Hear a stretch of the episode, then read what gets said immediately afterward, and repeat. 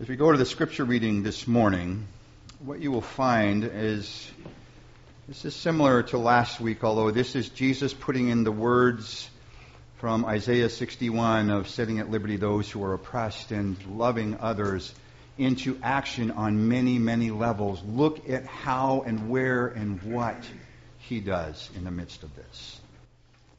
From the Gospel of Mark, chapter 1, verses 29 through 37. As soon as they left the synagogue, they entered the house of Simon and Andrew with James and John. Now, Simon's mother in law was in bed with a fever, and they told him about her at once. He came and took her by the hand and lifted her up. Then the fever left her, and she began to serve them. That evening, at sundown, they brought to him all who were sick or possessed with demons. And the whole city was gathered around the door. And he cured many who were sick with various diseases, and cast out many demons. And he would not permit the demons to speak, because they knew him.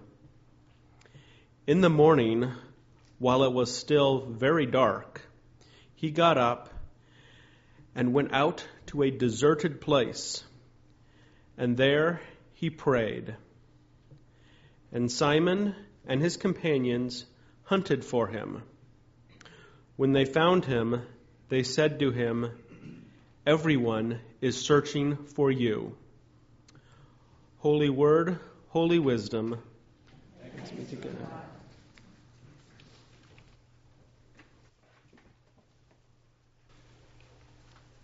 And when he left them, they said to him, Everyone is hunting for you, everyone is searching for you. Please keep those words in mind as I preach. Donald Trump. Amen. Donald Trump, of course, leads this list and we better add Chris Christie standing alongside. And by the way, I'm going to stick very closely to my notes this morning, otherwise, I will get off on tangents. The Uber versus taxi crisis, Bernie Sanders, the whole Black Lives Matter movement, Hillary Clinton, transgendered bathrooms, the ethics around the election of the new University of Washington president, ISIS, immigration and the building of walls, gun control, and gun violence. How about Marco Rubio? Or how about the debate between climate change and whether that's global warming? How about Ted Cruz? Or power lines moving through Newcastle and up toward and through other regions? Or even how about the building of a sidewalk on Newport Way to protect our children and our youth? There is Dr. Ben Carson and his new job. We can look at Jeb Bush and the $125 million spent on a failed campaign. Governor John Kasich trying to stay relevant. How about Reverend Mark Driscoll of the now defunct Mars Hill now being brought up on racketeering charges? Or Catholic priests and the abuses now being new ones now being uncovered in Pennsylvania? Or how about police ethics and the use of force, including the shooting of black suspects? You overwhelmed yet? These are but 25 of the things confronting us today, locally, nationally, and internationally. Unless we don't go on the internet, don't watch the news, don't listen to the radio, don't read the papers, and are so insulated that we have no idea what's going on, these are the issues that are currently surrounding us every day. But I could throw in a few more. How about Bertha?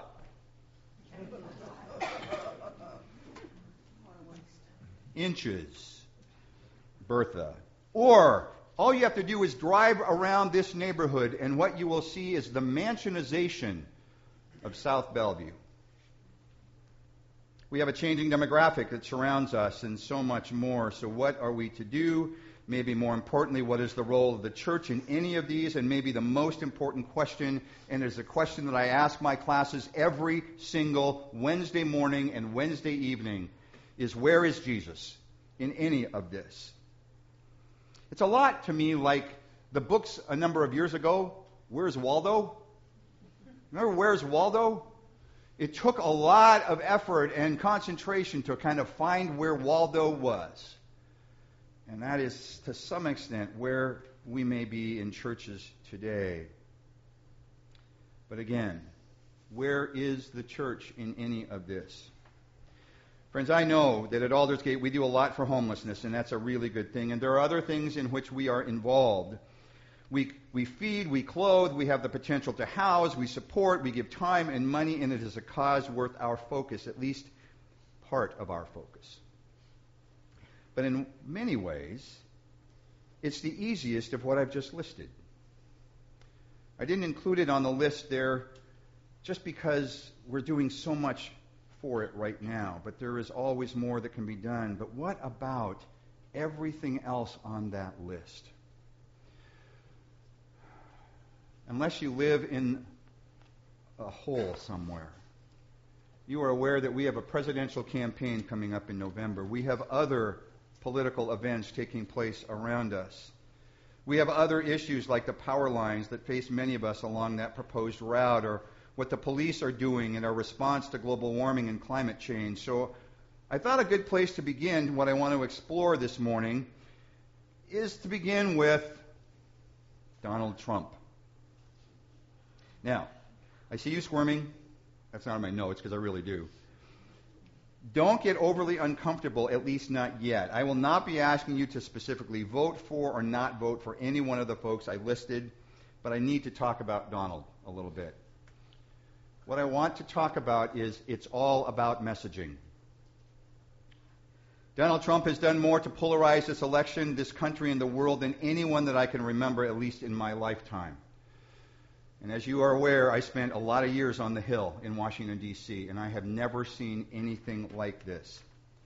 Donald Trump has made inflammatory statements about just about everybody, everywhere, and around almost everything. He has responded to criticism with attacks against character. He has responded to questions with cynicism. He has responded to disagreements with caustic remarks. But here's what else he's done. And we had a professor, a senior professor, just retired from Seattle U, who taught political science sitting in the congregation this morning. They're new to the church and are going to be joining. And I looked at Richard and I said, This, this piece is for you. He has made the entirety of this presidential race about him. In a purely political sense, that tactic is working, and to some extent is brilliant everyone on both sides of the aisle are not talking as much about issues, records, or races as they are about Trump. Think about it. And the additional piece of all of this is that instead of focusing on his record or where he really stands, the focus has been on his character. See or hear Mitt Romney's speech from last Thursday. The outcome is that he is winning, and I get yesterday's caucuses that he didn't win every state, but those are so small.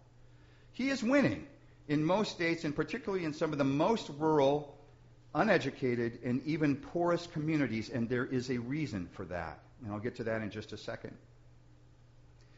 Part of the reason is that he is promising them that the fears that they have felt for years and the experiences they've had are not only real, but are in need of dramatic responses.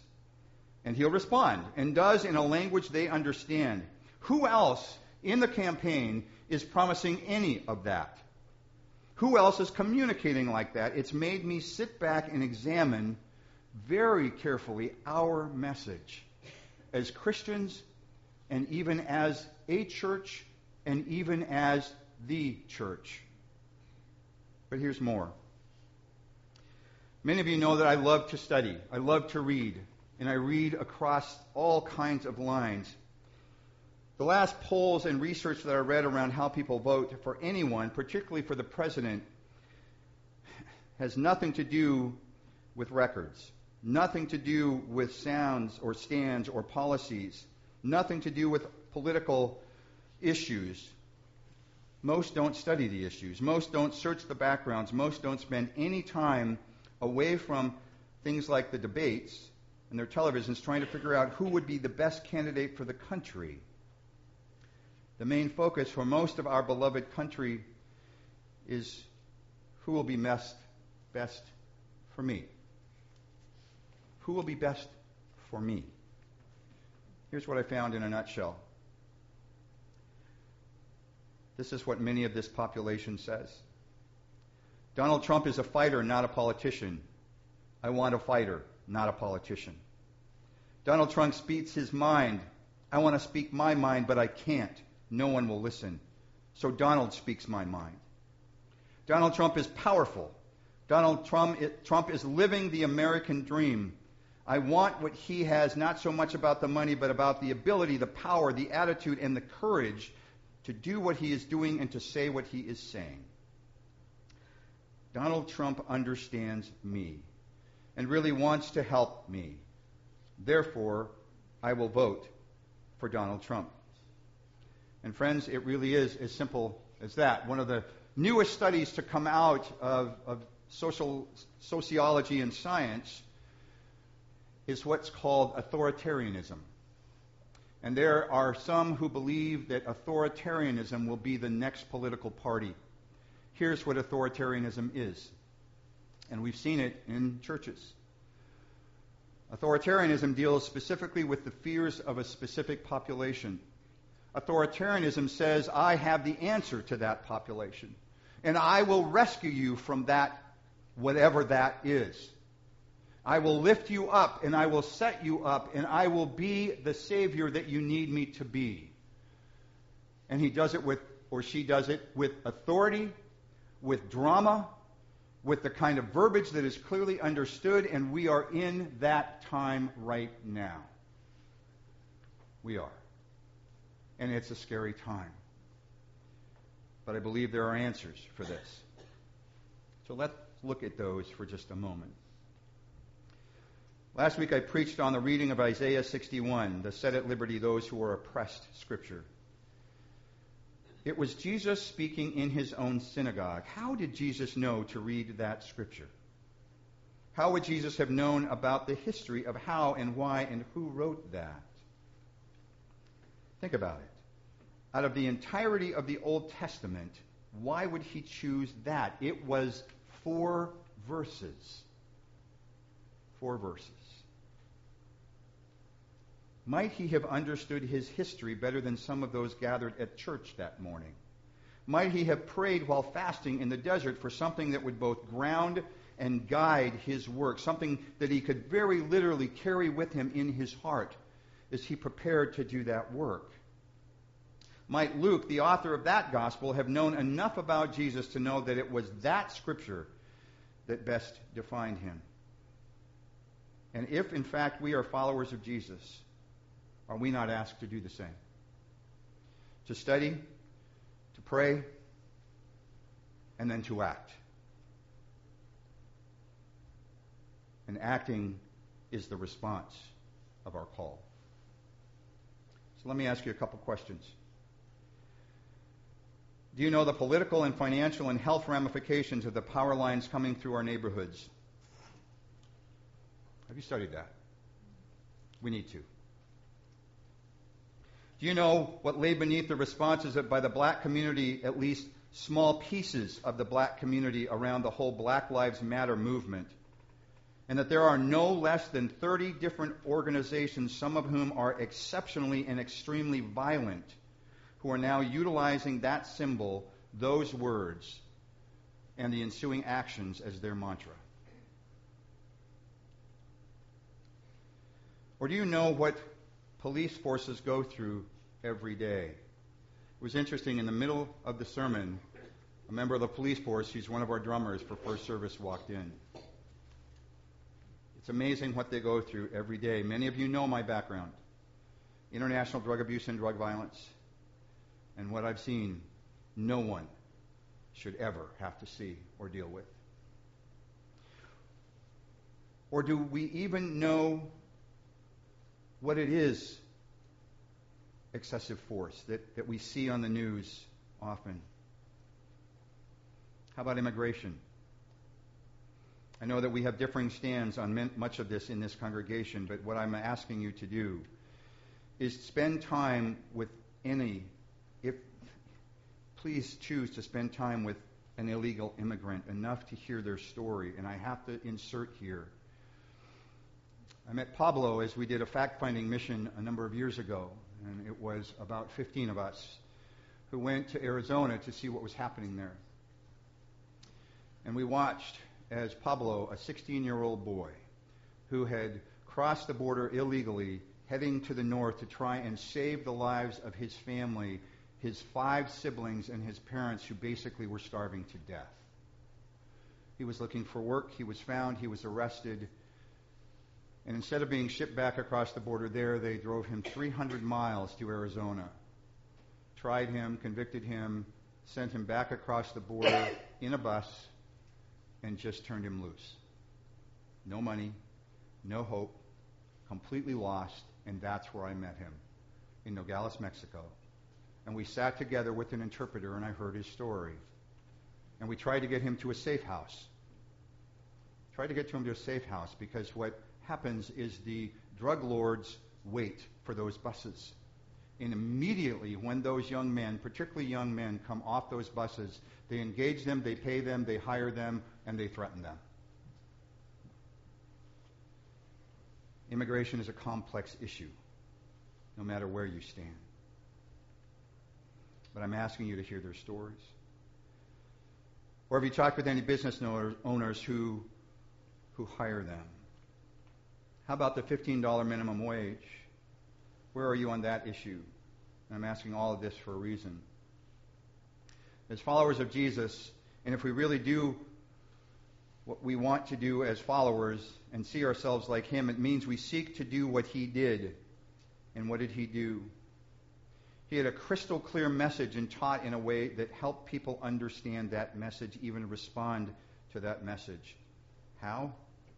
He knew the populations that surrounded him. He spent time with them, talked with them, healed them, ate with them, learned from them, and then, after that, prayed around them and then responded. He was deeply familiar with the abuses of those who were oppressing them, how he studied them. He knew the scriptures enough to be able to quote them. He spent time in the temple learning about what that was, and then figured out what was necessary, and after praying, responded. And one of those responses was turning the tables over in the temple, seeking to create something more and something different. Without exception, he studied, he prayed, he sought help and strength, and only then did he take action. And it was only then that the actions he took could have the potential to change lives, and not only change lives, friends, but transform society, and we are living in that today. No matter where you stand politically, no matter what you believe, that's where we are today.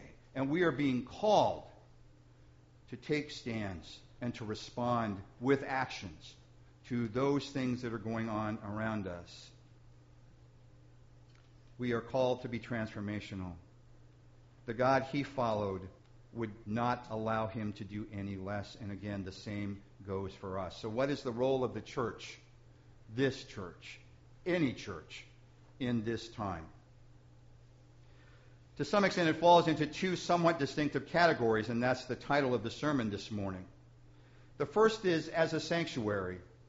But here's the deal not a sanctuary as in a place that provides protection like a bird sanctuary. It is a sanctuary that provides rest, recuperation, recovery, inspiration, and motivation so that we can have courage and confidence to take on what we are called to take on. It is a place where teaching and healing and prayer and worship happens. It's a place where a community provides support, relationships, and love. And ultimately, it cannot be a place and should never be a place that becomes insulated from the things going on around us. Ever, ever should be that place. Jesus was a man of action, but even Jesus needed time of rest and respite and recovery. So do we, and thus this sanctuary. But after leaving here, we then head back into the world to bring good news. But if we are to bring good news, it means that we ourselves would have had to have experienced some of that good news. We need to have a story to share. And many of those stories come out of the responses that we give to those places of need in and around our communities. But also, there's one more piece. And over the last number of weeks, I've shared with you the five basic elements that I think are the foundational pieces of Jesus and his ministry teaching, healing, praying, building community, and, not or, and confronting. Confronting. But confrontation should never, ever, ever happen without being preceded by study information, and prayer. The danger is often we get stuck in the study and action doesn't proceed from it. So here's what I'm asking of you it's Lent. But even beyond Lent, I'm asking that we intentionally commit ourselves to studying the situations that surround us, that we prayerfully talk about them, that we spend time in personal prayer and personal piety and personal spiritual disciplines, asking God what God needs from us. Then, once done, we move out and take action. All of us, not just a few of us, all of us. And here's the deal we may not all agree on the actions that need to be taken. And guess what? There is absolutely nothing wrong with that. As long as, as we have studied those situations, we take on the actions. The world is big enough that we can disagree on what some of those can be. But what the world can't handle right now is inaction from anyone who is a follower of Jesus Christ. We can't, especially right now. But I'm asking you that instead of just giving in to what our heads tell us or what the television seems to scream at us, might there be things that become best for God, God's creation, God's people, and the world that God created? It is in the combination of study and prayer and actions we take personally that God works best corporately. I want to say that one more time. It is in the combination of us studying and praying and taking actions personally that God works in and through us best corporately. So please, friends, study, read, ask, talk, share, disagree, agree, but please don't get stuck there. Take action and here's the other deal that I am going to push hard on between now and November vote. Vote. If you're not voting, I don't want to hear from you about the complaints that we might have over whoever these candidates are. Voting is a God given right and an incredible responsibility that we have. And I will tell you, as we have as Christians living in the United States, we must vote and vote our conscious, conscience, vote our heart, but with intelligence, with study. Please vote. And what is the lens through which we need to vote? Go back and read again. Isaiah 61, those first four or five or six verses. Or Luke 4, where Jesus is preaching in his own synagogue. That is the lens through which we as Christians see the world. It is the lens through which we as Christians see the world. It is what this table is all about. I want you to think again about this table. This table is all about remembrance. It's all about remembrance. It's about remembering Jesus remembering the actions that Jesus took, remembering the prayer and the study, remembering the sacrifice that was his life. And what does he say? Go and do likewise.